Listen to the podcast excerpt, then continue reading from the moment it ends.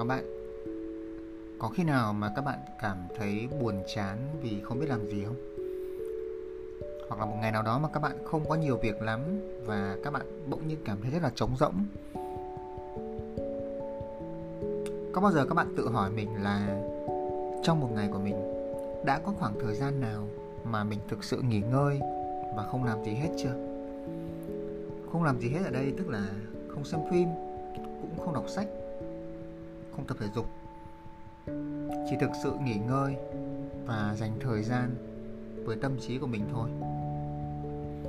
Hôm nay thì mình muốn chia sẻ với mọi người một chút về bốn cách để mà bản thân chúng ta có thể ngăn chặn trước khi mà cái cảm giác buồn chán nó xuất hiện.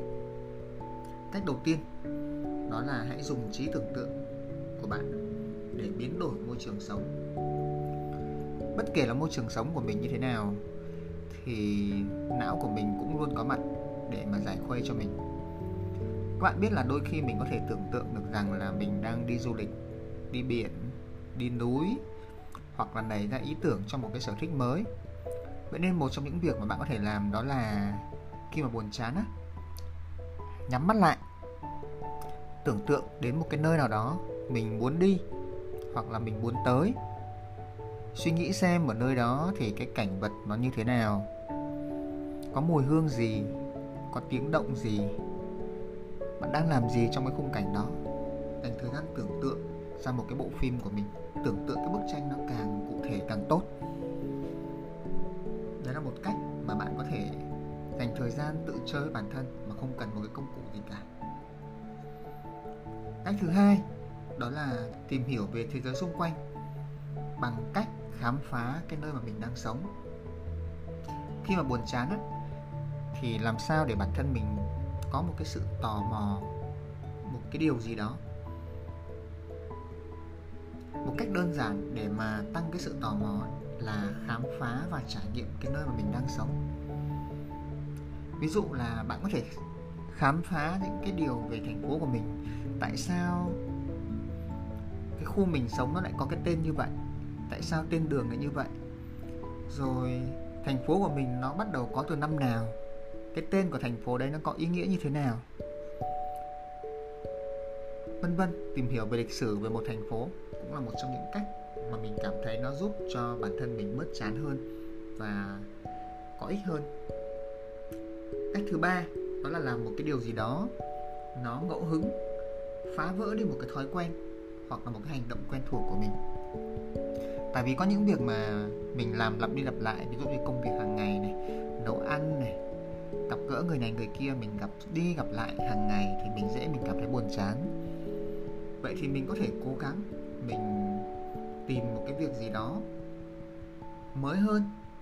Ví dụ nhé ví dụ như là nhắn tin cho một người bạn nào đó trên facebook mà đã lâu bạn không gặp, hỏi han họ xem cuộc sống của họ như thế nào thử đến một cái quán ăn hoặc một quán cà phê quanh quanh nhà bạn. Bạn đi qua rất là nhiều lần rồi, bạn thấy rất là đông.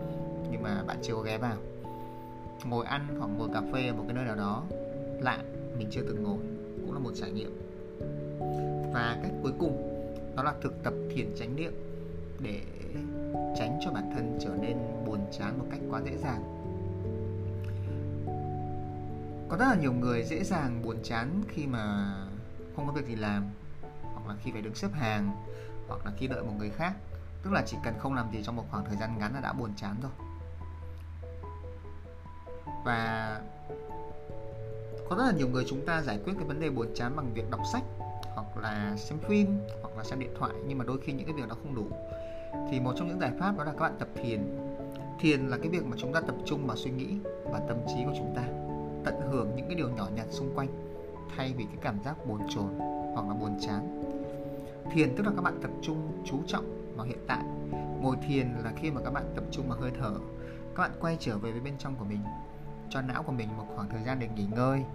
À, từ đó mình sạc lại năng lượng và mình có thể làm tốt hơn những công việc mà mình cần phải làm. Thì đó là bốn cách mà mình thường làm khi mà mình cảm thấy buồn chán là mình muốn thay đổi bản thân một chút.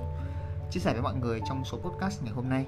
Hy vọng là các bạn có thể áp dụng một chút cho bản thân để mà giải quyết được cái vấn đề buồn chán của các bạn cảm ơn mọi người đã lắng nghe Tuấn Anh Podcast và hẹn gặp lại mọi người vào ngày mai nhé